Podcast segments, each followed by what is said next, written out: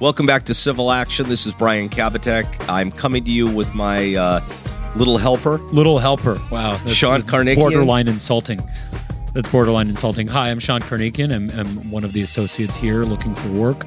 Um, and today we have a bunch of interesting cases to talk about. And uh, Brian, why don't you tell them what we normally do on this show? Well, normally what we do is we talk about recent cases that have come down from the Court of Appeal, the Ninth Circuit, uh, the California Court of Appeal, the California Supreme Court, the United States Supreme Court. They always have some impact on your practice. If you're a plaintiff's lawyer, it's like law school in 20 minutes. Right. That's going to be my new title for this is law school in 20 minutes. But we still don't have friends. And we still don't have friends like we didn't in law school. you That's mean? right. Yeah. yeah. Okay, That's what I We're mean. going to be talking about cases today that cite cases as precedent that came out after I graduated from law school. So make, see how that makes Which is a lot. It's the entire like body of law almost. Well, Because you know anything after Marbury versus Madison, probably. Okay, Okay, like so- I'm a vampire. So All today right, we got good. four cases. It'll be a shorter episode. We got four cases. One of them is going to be about evident partiality of an arbitrator and the need for an arbitrator to disclose his ownership interest in, in a company like Jams, for example. Uh, then we're going to talk about standing and concrete injury in fact. Um, you know, the cases kind of in the wake of uh, the Spokeo ruling, which we've talked about before on this podcast. Then we're going to talk about the exhaustion of administrative remedies and how that doctrine works and what it does and does not waive. And lastly, we're going to talk about uh, one of our recurring themes here arbitration and uh, procedural and substantive unconscionability. And that's a case that discusses some other cases we've talked about on this podcast. and candor in the courts. That's right. Yeah. Interesting, interesting case. All right, so welcome to law school. That's our that's my new title for this is 20 minute law school. Right. Don't don't tune out. You know, most people, some people might get turned off by I that. like law school. You did? Yes, Despite your of lack of course friends? I loved law Yeah, school. Yeah, despite your lack of friends. The books were my friends. Right. that's that's weird. That's weird, but right, that makes a lot of sense. Yeah. Our first case is Monster Energy versus City Beverages. Uh, this is a Ninth Circuit Court of Appeals case. It originated, I believe, um, in uh, the where did it Out of the originate? Central Cent- District of Central District, right. California. yeah, yeah, right here. Um, Involves a little organization known as JAMS. Have you heard of them? I've heard of them. Yeah, I've heard of them. and it involves importantly it involves um, an issue about the disclosure requirements of an arbitrator so we're seeing more of this today which is a bad result after an arbitration and somebody comes out and attacks the arbitration based upon the failure to disclose to the arbitrator Yeah. So it, it involves a dispute between Monster Energy and someone with whom they've had a uh, an exclusive di- distribution agreement for a particular region of the country, and um, that's a company called Olympic Eagle. Even though the defendant in the case is City Beverages, so Monster and Olympic Eagle get into this dispute because Monster terminated their contract, and Olympic Eagle um, was uh, you know seeks to have a determination as to whether the agreement was improperly terminated, and in order to do so, I, I presume that they have an arbitration agreement. Um, there is an arbitration that's initiated with JAMS, and and all kidding aside, in case someone doesn't know, JAMS is a arbitration and mediation center that's that's I believe nationwide, um, has many branches. Uh, they're one of the probably prom- the first probably the first probably the I didn't know first that. organization that ever started with arbitrations and mediations, mostly mediations. And it started in the late 80s before this was even a concept. And uh, I'm not giving a commercial for jams, I'm just giving background. They're huge. And what the issue that came up in this case starts with the fact that they went to arbitration and Olympic Eagle came in second in the arbitration. which means they they they got uh, silver medal. They they they got they got uh, steak knives and sent home. Okay, Yeah. So they so lost. they lost. Right. And so they attacked the arbitration agreement on a very interesting issue, which is now law. And Not the needs to be arbitration agreement, the arbitration award. Thank you. Yeah. Um, and they they went. They said the arbitrator who was selected disclosed the fact that he, like all arbitrators, um, has a practice associated with jams, and jam neutrals have an economic interest in the overall financial success of jams. But the arbitrator didn't go on to disclose that he was a part owner, as many, many of these retired judges are. Right. And the arbitrator also didn't disclose uh, that uh, he was he had arbitrated many, I think, ninety seven other disputes. Not uh, him. Not him. That's an important fact. Jams. Jams, had dis- Jams had administered ninety seven other arbitrations in two years. for Monster in the Yeah. course of two years. And this is what we talk about about being frequent flyers or having a business relationship. And the the question here was, hey, the guy's an owner, and it doesn't matter how many arbitrations he personally had, but it's how many arbitrations Jams had had, so as to show that there's a a income stream that's coming from these arbitrations. which is indicative potentially of possible bias. So uh, ultimately, what happens is that the um, the the panel here vacates the arbitration award and also vacates the district court's award of post arbitration fees to Monster. Um, but ultimately, the court here isn't ruling that it's improper for an arbitrator to have an ownership interest in jams. no, not at all. Not at all. Um, it's not saying that it raises uh, an indicia of partiality. It's just saying that it's it must be disclosed. it must be the, disclosed. The California parties. Supreme Court, and I believe even the United States Supreme Court, has endorsed the fact that arbitrators have to disclose their business relationships so that parties to an arbitration will know fully and fairly what they're dealing with because of this frequent flyer problem. Yeah. And that because of that, the arbitration award had to be set aside. And because of that, there is now a rule that the JAMS has to disclose if the arbitrator has an ownership interest has to disclose any arbitrations Yeah. or any business relations that the arbitration service has with the parties. Yeah, and the inquiry that the court does here is twofold. And it's uh, and you need both of these. So the first question is whether the arbitrator, uh, uh, whether the arbitrator's ownership interest in Jams was sufficiently substantial, and whether Jams and Monster were engaged in non-trivial business dealings. And if the answer to both of those is yes, then the relationship requires disclosure, and in this situation supports vacating of the arbitration. Now, remarkably, there was a dissent. So this was a 3 2 decision out of the Ninth Circuit. And the dissent in this case was okay, I get it. Monster's a repeat customer, but I still disagree that they had to disclose that issue because the financial interest in Jam's success shouldn't have anything to do with the requirement to um, to disclose, which kind of troubles me. I mean, I think the decision itself is a good decision. But then the dissent goes on to say the following quote, to the extent that the private arbitration system favors repeat players, I think it is unfortunate that so many parties forego the protections of Article 3 and turn to arbitration. Instead, what's Article 3?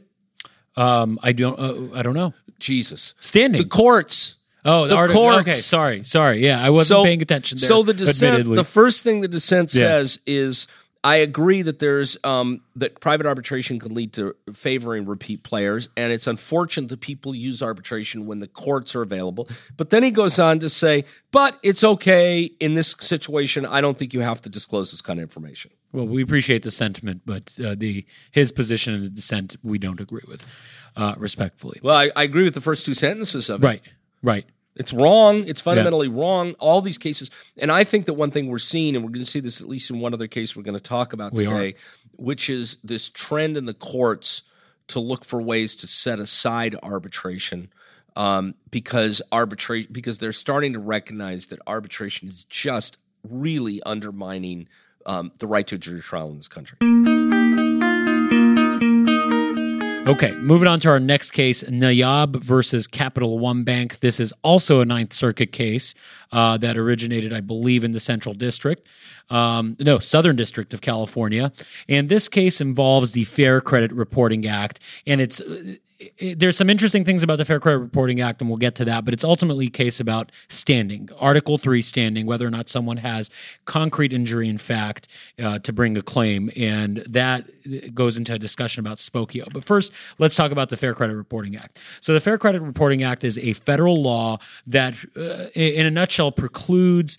Um, certain forms of access to uh, one's uh, credit report.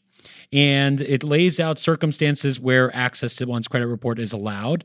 And it really precludes a third party with whom the consumer is not transacting from getting a credit report in two, uh, with the exception of two circumstances, which I found kind of strange. I didn't know about this before, but those two circumstances where a third party with whom the consumer has no transaction or no relationship, no authorization. Uh, there, those two tra- uh, those two circumstances are for purposes of direct marketing and for pre-screening, which is weird because it kind of it allows these agencies to get access and uh, w- So without your- any any recourse. What's your public service announcement? So my today? public service announcement today, and because the, the opinion says this, that consumers may elect to have their name excluded from the list provided by the reporting agency to these third parties.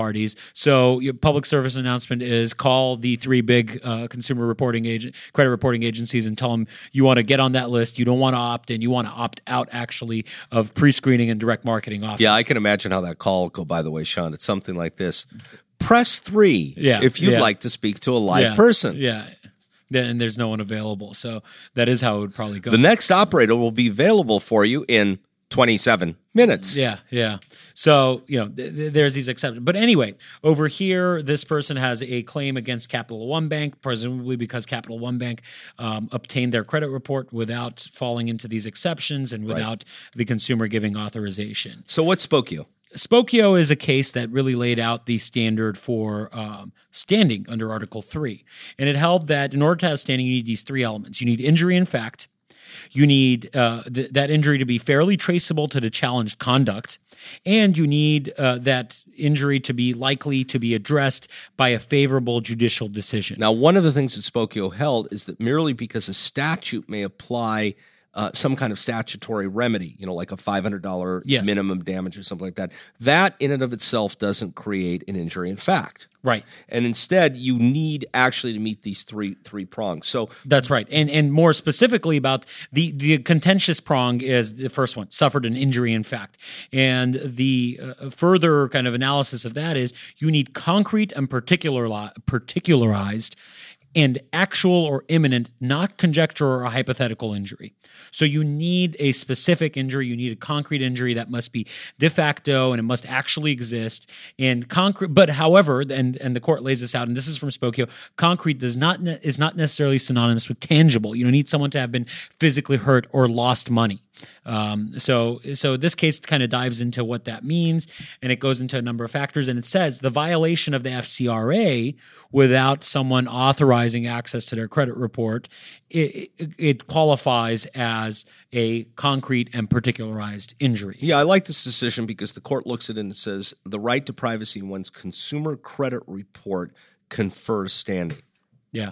So Yeah. that part of it's good. Yeah, and it even says there's cases out there that specifically have addressed um, violations of the FCRA that have found that um, you know obtaining someone's credit report violates a substantive pr- provision of the FCRA. So, like as Brian said, just because you violate the law doesn't mean you have standing. But if it violates a substantive provision of the law, like the kind of heart of the law, the purpose of that law, then you have a better argument. They, for they go on to actually make an affirmative statement to say that when a third party obtains a credit report without a purpose authorized by statute, regardless of whether the credit report is actually published or otherwise used, they're standing. Great rule.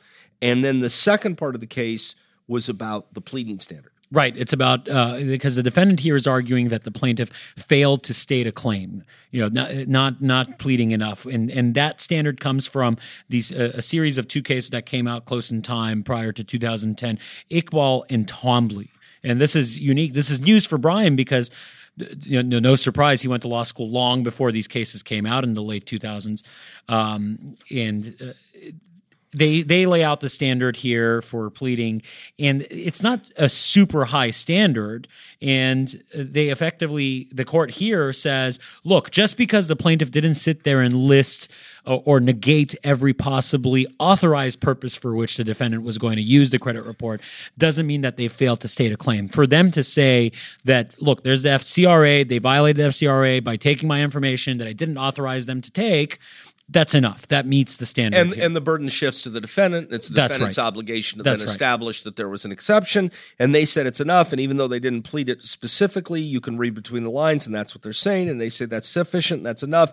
Great decision. And another case with a dissent. Yep. So in this dissent, the the uh, circuit judge comes out and says, "Look, I agree completely that the plaintiff has standing." Okay, good. Yeah. And then goes on to say, but didn't meet the pleading standards, didn't meet Twombly and Iqbal. Right. Which, by the way, I think those cases when they first came out, because I do remember when they came out. I know. out. I was kidding. Yeah. they those cases are um, were you know heralded as this horrible new pleading standard, and I think things have kind of rolled back from there. But never, nevertheless, this particular judge jumps on it, and what blows me away about this judge is at the end he says.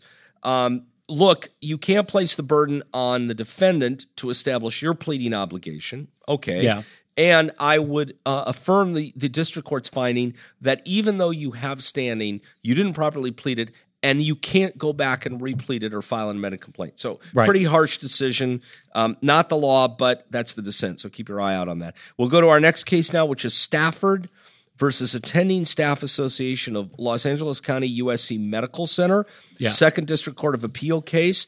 This is for a um, a doctor who's an anesthesiologist who I guess lost his privileges at the hospital. And they don't say specifically why, but they say that at the time the relative relevant events took place when he lost his privileges, he was over 80 years old and had had staff privileges at the medical center for at least 30 years. How Yeah. do you feel, Sean, uh, about an 80 plus year old passing anesthesiology to you when you're being rushed into the emergency room? Look, I'm not an ageist. I think doctors probably get wiser with age, but the anesthesiologist kind of he's the one that's putting you on the brink of death and kind of bringing you back at the end of the procedure. I don't know how how I feel about that.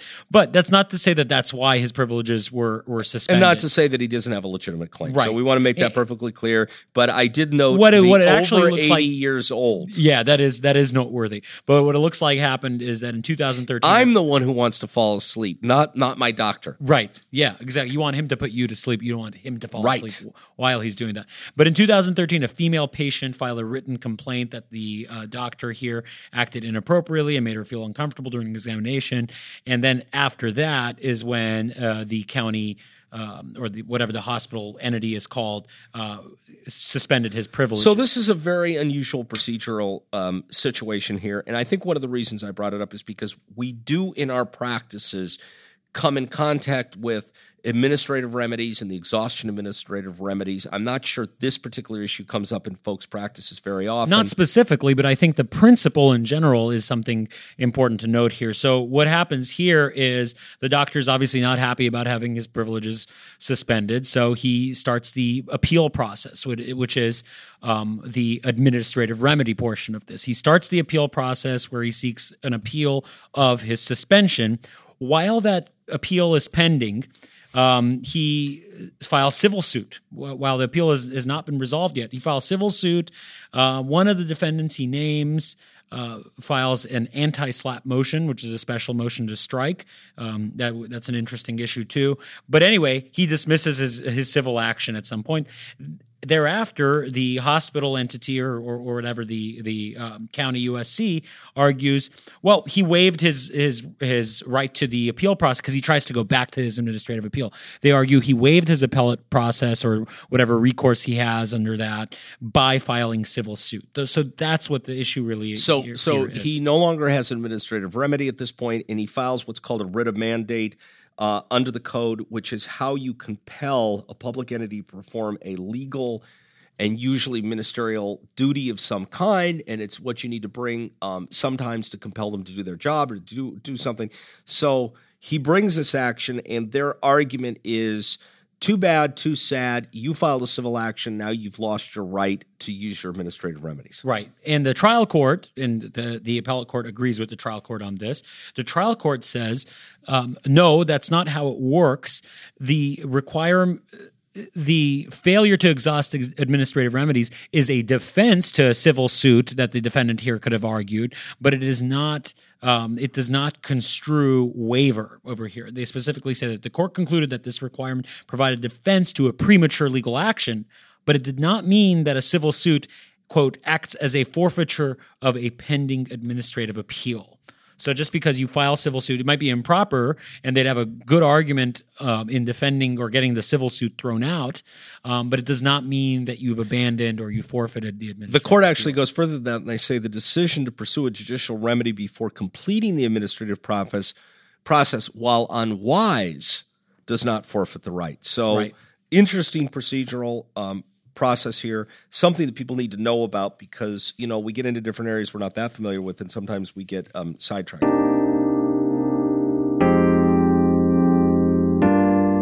All right. So, uh, anything more you want to add to that case, Sean? Nothing more. to cut you Nothing short. more. I know Nope. you were doing a good Nope. job. Nothing more. Now we're going to talk about Donald Davis versus TWC Dealer Group Inc. TWC Dealer is apparently a auto dealership. a Toyota dealership in Walnut Creek. And this case is not to be confused with another arbitration case we talked about that involved a car dealership just a couple very, episodes ago. but that's a California Supreme Court case, right? That's right. and that's called Kho. Co. KHO. And that case um, came down just before this and is very similar and very important, though, to this decision. So I think there's two reasons to bring this up. One is, again, it's an arbitration issue, and how do you set aside arbitration agreements, procedural and substantive uh, uh, unconscionability? And the second is the lack of candor. So we're going to talk about both of those in this case. But the basic facts of the case before we get into this are that it looks like a family, African American family, was hired to run the finance department. They call it the special finance department at this dealership, and that um, they they apparently had employment issues. I don't know if it was race related or not, but they had employment issues, and they filed a lawsuit against the dealership, all three of them, and the dealership compelled arbitration based upon three separate arbitration agreements or employment agreements that that each one of these employees signed. Yeah, i i this is a perfect example of both substantive and unconscionable, uh, uh, uh, substantive and procedural unconscionability of an arbitration. Which you need both. Yeah, you you do need both, and the and the case does uh, the opinion does a good job of laying out the the analysis. Now, one thing that's interesting the court said here is they said that that you have to have both procedural and substantive unconscionability. But if you have more substantive uh, uh, oppressiveness or unconscionability, then the procedural unconscionability can be less, and vice versa. Yeah, I guess it's you look at them kind of on balance, and, and they don't both need to to be totally met, but um, you got to look at both of them. And over here, it's wild. And one another thing to note, by the way, is that the Court of Appeal says at no place in its seventy two pages of briefing does the car dealership here quote the entirety of any, let alone all of the agreements which they're seeking to rely on. So, if I'm reading the opinion, that's the first warning sign that I'm going to lose, Yep, right? that's like in the second paragraph of the factual background. So they get into procedural unconscionability and they look at the fact that one of the things the car dealer says is that any procedural unconscionability here is minute. Right. And the court says we're dumbfounded by the characterization of it being minute because, first of all, um, just the fact that it's a contract of adhesion is a warning sign that it's procedurally. Right. And what does that mean, Brian? Is there a more colloquial phrase for contract of adhesion? Take it or leave it, baby. Take it or leave it. That's- Take it or that- leave it. that's what this Take it or leave it, baby. That's what this And was. then they say, were that not enough? The Supreme Court opinion in Kho, the case we talked about a few moments ago, was like, and they used the word devastating on the Right. issue. Devastating on the issue. But but isn't it true that when uh, the attorney appeared for the oral argument on this, he didn't even know what Kho was? Wait, that's coming. Okay, did I ruin Don't the surprise? ruin the I ruined the surprise. surprise. Spoiler alert. You're ruining it Spoiler for people. alert. I'm sorry. This is how we lose listeners. is that's right. And People for God's sake, we can't afford to lose Yeah, we can't. listeners. We can't. Well, can you really lose what you don't have? Let's get to substantive unconscionability. So, what's substantive unconscionability? That's when the terms of the agreement are bad. That's uh, that's my definition of substantive unconscionability. When they're bad, when they're not fair. And so the uh, the lawyers in this case for the car dealership say there's really just a low degree of substantive unconscionability. It's not really here, and the court says there's more than a low degree, and four examples should illustrate. So should we go through those four sure. examples? Yeah. Yeah. Yeah. So the first example was using Kho's words. Um, the the agreement itself had fine print terms that were so small as to challenge the limits of legibility. Yeah. Right. Second, the, there's lack of mutuality, uh, including the fact, and I love this, the fact that the people, the employees had to sign the agreement, but the, either there was no place for the car dealership to sign or they just didn't sign. Wh- Which i I would argue does not mean there's an agreement, Right. right? And then third, the mere existence of three separate agreements. Three separate agreements, what in and of itself looks procedurally unconscionable because you have to look at all the agreements. But then there was internal confusion among the agreements. For example, some prohibited um, uh, exercising certain rights, others prohibited uh, class actions or participating in class actions. Some allowed the parties to bring injunctions.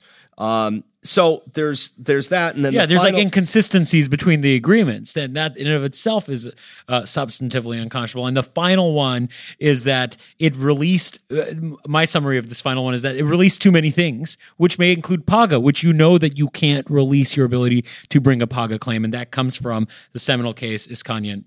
so then we get to the, the the the last part of the opinion, which I thought Um, Yep. was really fun. Yeah. which is N- so- fun for us, not fun for the lawyer who not the losing it's lawyer. about. Yeah, not the losing. Yeah. I don't know the losing lawyer. If you're listening, I'm sorry, but the court of appeal said that the Kho-decision came down in, uh, I guess, in, in August of 2019, and they heard nothing from counsel. So the first cautionary tale here is that if a case comes down that is directly on point or even tangentially on point with your case, particularly from the California Supreme Court, you have a duty of candor to advise the court of appeal. They're not just supposed to search it out and find it themselves. Now, as a side note, the plaintiff, I guess, didn't bring the case up, but the court of appeal does go ahead and send a letter, which you'll get from time to time if you do enough appellate work. yeah. And that letter was address Kho. And we want to know why, in your opening brief, you omitted 38 of the 49 lines in the actual arbitration agreement. So apparently, the associate showed up, which first there is a warning sign that the law firm sent an associate. It's like, what's that saying about sending, you know, a lamb to the to the wolves? Uh, you don't know To that the saying. wolves? You I don't to know. the wolves. Wolves, Wolves. wolves, Wolves. Okay. So they sent they sent this guy up there who had no involvement with the case, didn't write. They the threw him to the wolves. That's the same. Yeah, not a lamb to the wolves. That's that. That makes sense, I guess, but that's not the saying. Okay. Yeah. Thank you. Thank you Yeah, for. but anyway, so what is the what is the? It's okay. You know my mother You would have done it to to yourself. You would have done it to yourself. I'm sorry to your mother. I'm so- sorry that she had to deal with you. Uh, so what? What what happens when the associate shows up? shows up and says, "Well, I didn't write the brief. It's not my brief. The guy who wrote it's no longer at our firm." And then when he was pressed on the issues, he said he had not even read the footnote that they were specifically directing him to. And then it kind of goes on from there to say he didn't address Kho, didn't have anything to say about Kho. And the court the court says it's difficult to imagine a more obvious violation of the rules of professional conduct than a, refusing to be able to address or explain a case which is directly adverse, such as Kho. So kind of something to keep in mind. Yeah, you don't want to be I that think guy. that was a response to him saying uh, when they asked him about Kho, he said he didn't want to talk about Kho because that case was different. Different. and they found that that was a lie for him to say Kho is different. The only thing not different honest. about It's Kho in this case is that the plaintiff's name in Kho Was was, Kho. Kho. and the plaintiff's name here was Davis. Davis. But other than that, it was pretty much the same. Yeah. So obviously, we had some fun with this today. I hope you enjoyed it. I hope you enjoyed listening to these. Uh, Sean, tell them where they can find us. They can find us online at kbklawyers.com and we put on seminars and we do other fun stuff so you can keep up keep up with us from our website and on social media. And um, I can give you Brian's cell phone number if you contact me Nope. so you can voice your concerns and complaints with him directly. Um, but anyway thank you for tuning in and uh, hope to see you next time